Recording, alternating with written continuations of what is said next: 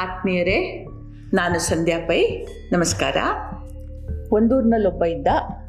ಅವನಿಗೆ ಸಿರಿವಂತ ಆಗಬೇಕು ಅಂತ ಹೇಳುವ ಕಾಂಕ್ಷೆ.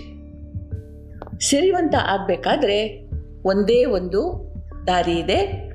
ಭಗವಂತನ ಅನುಗ್ರಹ ಆಗಬೇಕು ಅಂಥೇಳಿ ಅವನಿಗೆ ಯಾರೋ ಹೇಳಿದರು.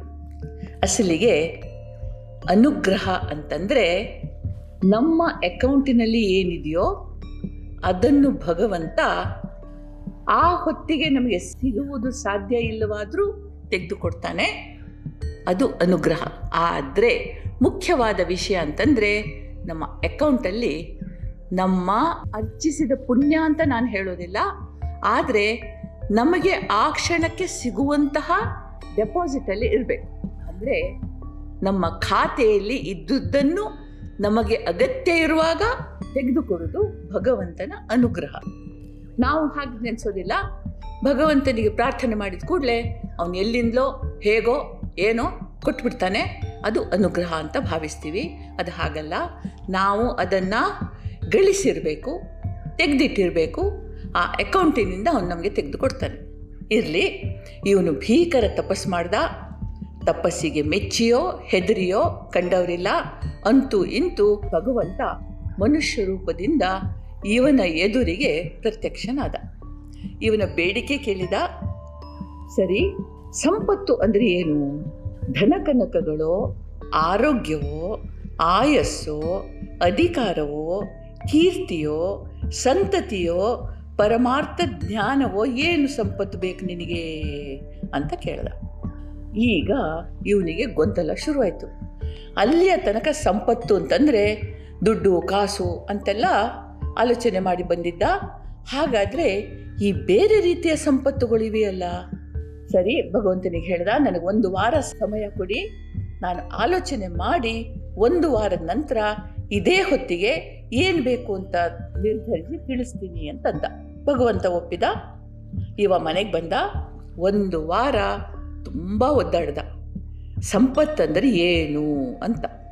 ಯಾವುದನ್ನು ಹೊಂದುವುದರಿಂದ ಸುಖ ಸಿಗ್ತದೆ ಅಂತ ಹೇಳಿ ತಿಳಿದವರನ್ನೆಲ್ಲ ಕೇಳಿದ, ಪುಸ್ತಕಗಳನ್ನು ಓದಿದ, ಅನೇಕ ರೀತಿಯ ಮಾಹಿತಿ ಕಲೆ ಹಾಕಿದ, ಅನಂತರ ಧನಕನಕಗಳೇ ನಿಜವಾದ ಸಂಪತ್ತು. ಅದು ಕೈಗೆ ಸಿಕ್ಕಿದ್ರೆ ಏನನ್ನು ಬೇಕಾದರೂ ಕೊಂಡುಕೊಳ್ಳಬಹುದು. ಅದನ್ನು ಹೊಂದುವುದರಿಂದ ಅಧಿಕಾರ, ಕೀರ್ತಿ, ಆರೋಗ್ಯ ಎಲ್ಲ ಹಿಂಬಾಲಿಸಿ ಬರ್ತದೆ ಅಂತ ಲೆಕ್ಕ ಹಾಕಿದ ಮನುಷ್ಯಂದೊಂದು ವಿಚಿತ್ರ ಸ್ವಭಾವ ಇದೆ.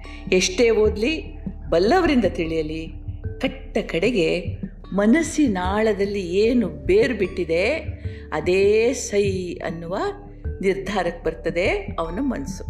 ಸರಿ, ಒಂದು ವಾರ ಕಳೆದು ಹೋಯಿತು. ಭಗವಂತ ಮತ್ತೆ ಬಂದ. ಇವನು ತನ್ನ ನಿರ್ಧಾರವನ್ನು ತಿಳಿಸಿದ.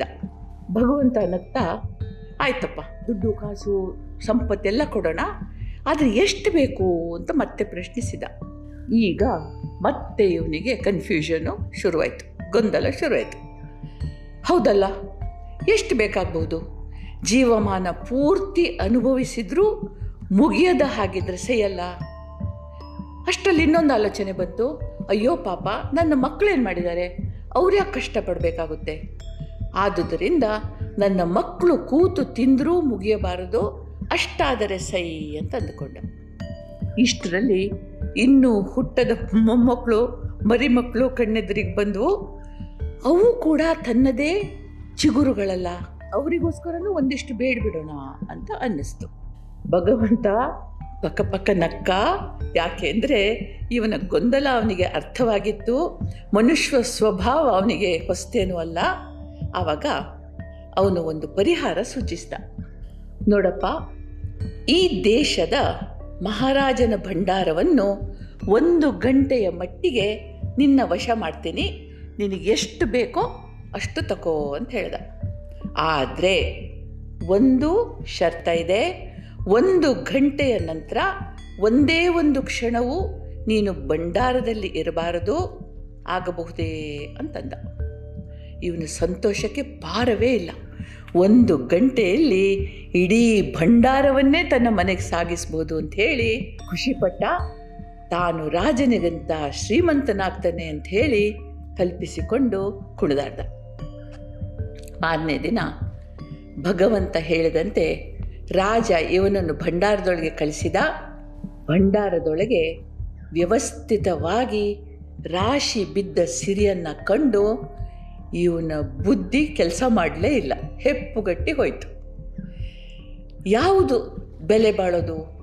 ಯಾವುದನ್ನು ತೆಗೆದುಕೊಳ್ಳಿ ಎಂಬ ಯೋಚನೆಯಲ್ಲಿಯೇ ಅರ್ಧ ಗಂಟೆ ಕಳೀತು. ಇನ್ನು ಅರ್ಧ ಗಂಟೆ ಇದೆ. ಏನೋ ಒಂದನ್ನು ಚೀಲಕ್ಕೆ ಹಾಕಿಕೊಳ್ಳುವ ಅಂತ ಹೇಳಿ ಬೇಗ ಬೇಗ ಚೀಲಕ್ಕೆ ತುಂಬಿಸ್ಲಿಕ್ಕೆ ಶುರು ಮಾಡ್ದ. ತುಂಬಿಸಿದ, ಇದು ಬೇಡ, ಅದಿರಲಿ ಅಂತಂದ. ಇದನ್ನು ಕೆಳಗೆ ಹಾಕಿದ, ಮತ್ತೆ ಅದನ್ನು ತುಂಬಿಸಿದ ಅತ್ತಿತ್ತ ಓಡಾಡ್ತಾ ಐವತ್ತ ಐದು ನಿಮಿಷಗಳು ಕಳೆದು. ಅರೆ ಇನ್ನು ಐದೇ ಐದು ನಿಮಿಷ ಇದೆ. ಸಮಯ ಮೀರಿದರೆ ಇದು ಅಲ್ಲ ಅಂತ ಹೇಳಿ ಗಾಬರಿಯಿಂದ ಕೈಗೆ ಸಿಕ್ಕಿದ್ದನ್ನು ಚೀಲಕ್ಕೆ ತುಂಬಿಸಿ ಓಡ್ತಾ ಓಡ್ತಾ ಬಾಗಿಲ ಹತ್ರ ಬಂದ. ಕಾಲು ತೊಡರಿತು. ಭಾರದ ಚೀಲ ಕಾಲಿಗೆ ಸಿಕ್ಕಿಕೊಂಡು ಆ ಚೀಲದ ಮೇಲೆ ಬೋರಲು ಬಿದ್ದ. ಏಳಕ್ಕೆ ಪ್ರಯತ್ನಿಸ್ತಾ ಇರೋ ಹಾಗೆ ಕಾಲ ಮೀರಿತ್ತು ಎಂಬ ಎಚ್ಚರಿಕೆಯ ಗಂಟೆ ಬಾರಿಸ್ಲಿಕ್ಕೆ ಶುರುವಾಯಿತು. ಇವನು ಭಂಡಾರದಿಂದ ಹೊರಗೆ ಬಂದಿರಲಿಲ್ಲ. ಈವಾಗ ಇವನು ಬಂದಾಗ ಹೇಗಿದ್ನೋ ಹೋಗುವಾಗಲೂ ಹಾಗೆ ಹೊರಗೆ ಹೋದ. ಖಾಲಿ ಕೈಯಿಂದ ಜಗತ್ತಿಗೆ ಬರ್ತೀವಿ. ಖಾಲಿ ಕೈಯಲ್ಲೇ ಹೊರ ವಾಪಸ್ ಹೋಗ್ತೀವಿ. ಇರುವ ನಾಲ್ಕು ದಿನ ನಾನಾ ರೀತಿಯ ಕಸರತ್ತು ಮಾಡ್ತೀವಿ. ಶಾಶ್ವತ ಸುಖದ ಕಾಮನೆ ಹೊಂದಿದೆ ಅಂತ ತಿಳಿಯದೆ ಇಂದ್ರಿಯಜನ್ಯ ಸುಖಗಳಿಗಾಗಿ ಒದ್ದಾಡ್ತೀವಿ. ಅದು ಮೇಲು, ಇದು ಮೇಲು ಅಂಥೇಳಿ ಒಂದರಿಂದ ಒಂದಕ್ಕೆ ಹಾರ್ತೀವಿ. ಶಾಶ್ವತ ಸಿರಿಯ ಸ್ವರದಿ ಬಂದಾಗ ಭದ್ರವಾಗಿ ಅದನ್ನು ಅಪ್ಪಿಕೊಂಡೆವೋ, ಬದುಕಿದೆವು. ಇಲ್ಲದಿದ್ದರೆ ಮತ್ತೆ ಬದುಕು ಹಾವು ಏಣಿಯ ಆಟ. ಈ ಆಟದ ನೋಟ ಹೇಗಿದೆ ಅಂತ ಹೇಳಿ ತಿಮ್ಮಗುರು ಹೇಳ್ತಾರೆ ಬೇಕು, ಬೇಕದು ಬೇಕು ಬೇಕಿದನಗೆ ಇನ್ನೆಂದು? ಬೇಕು, ಬೇಕದು ಬೇಕು, ಬೇಕಿದೆ ನನಗಿನ್ನೊಂದು, ಬೇಕೆನ್ನುತ್ತಾ? ಬೊಬ್ಬಿಡುತ್ತಲಿ ಘಟವನಿದನು. ಏಕೆಂದು ರಚಿಸಿದೆನೋ ಬೊಮ್ಮ? ಈ ಬೇಕು ಜಪ ಸಾಕೆನಿಪುದು ಎಂದಿಗೆಲೋ ಮಂಕುತಿಮ್ಮ ಅಂತಾರೆ. ಅಂದರೆ ಬೇಕು, ಬೇಕದು ಬೇಕು, ಬೇಕಿದೆ, ಇನ್ನೊಂದು. ಬೇಕೆನ್ನುತ್ತಾ? ಬೊಬ್ಬಿಡುತ್ತಲಿಹ ಘಟವನು ಇದನು. ಏಕೆ ರಚಿಸಿದನೋ ಬೊಮ್ಮ? ಈ ಬೇಕು ಅನ್ನುವ ಜಪ ಸಾಕು ಎನಿಪುದು ಎಂದಿಗೆ? ಅಂತ ಕೇಳ್ತಾನೆ. ಎಂದಿಗೆ?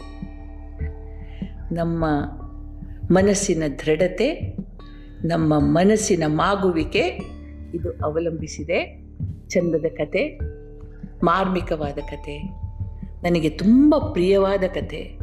ನಿಮಗೂ ಖುಷಿಯಾಯಿತು ಅಂತ ಅಂದ್ಕೊಳ್ತೀನಿ ನಿಮಗೆಲ್ಲರಿಗೂ ದೇವ್ರದ್ದು ಒಳ್ಳೇದು ಮಾಡಲಿ. ನಮಸ್ಕಾರ. ಜೈ ಹಿಂದ್.